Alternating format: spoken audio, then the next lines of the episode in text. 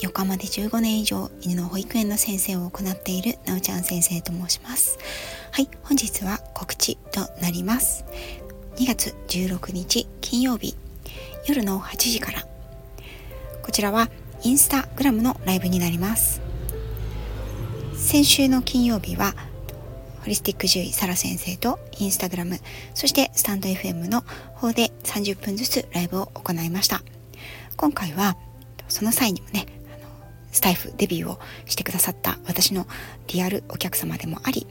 同じ動物取扱業。でご活躍中のトリミングサロンシエロのオーナーさん。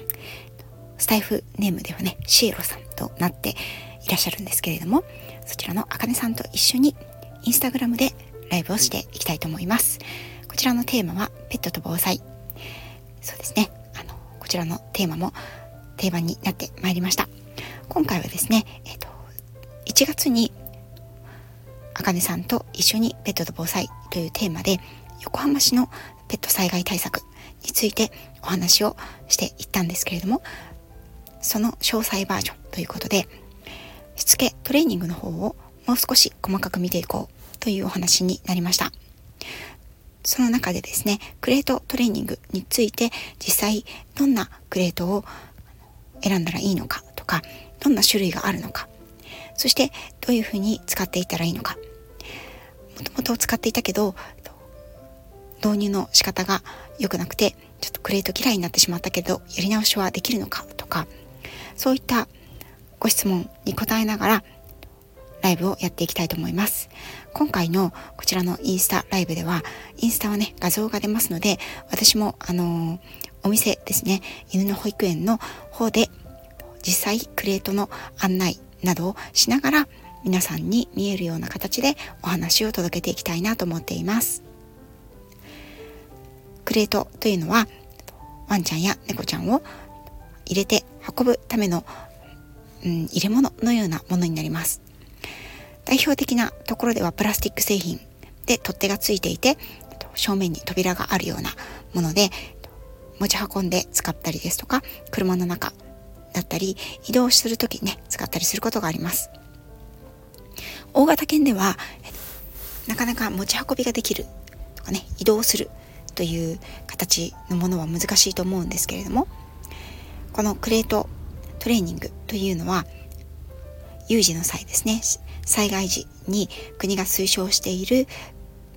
しつけの一つでもあります。そしてこちらはですねワンちゃんだけではなく猫ちゃんにもそういったクレートまあところに狭いところだったり持ち運びができるようなケースの中に慣れて入ることに慣れておきましょうというようにガイドラインにも推奨されているものでもあるんですよね。実際クレートトレーニングを始めてみたいけれどもどういったクレートがあるのかどういったものを選んだらいいのかそれぞれどういう特徴があるのかそういったことを聞いてみたいという方のために今回はお役に立てるような情報を発信できたらいいなと思っています。よろしかったら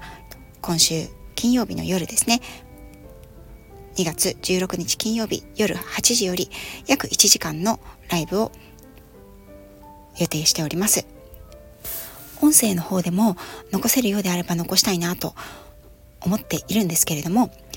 スタンド FM とインスタのライブはですね、一人でやる分には同時に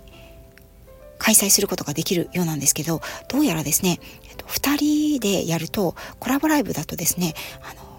インスタと、インスタライブとスタイフのライブって同時にできないみたいなんですよね。はい。なので、ちょっとうん音源をスタンド FM の方に残せるかどうかがわからないのでもしよろしければ、興味があるよという方はですね、金曜日の夜8時からいらしていただければと思います。それではお待ちしております。本日も最後まで聞いていただきありがとうございました。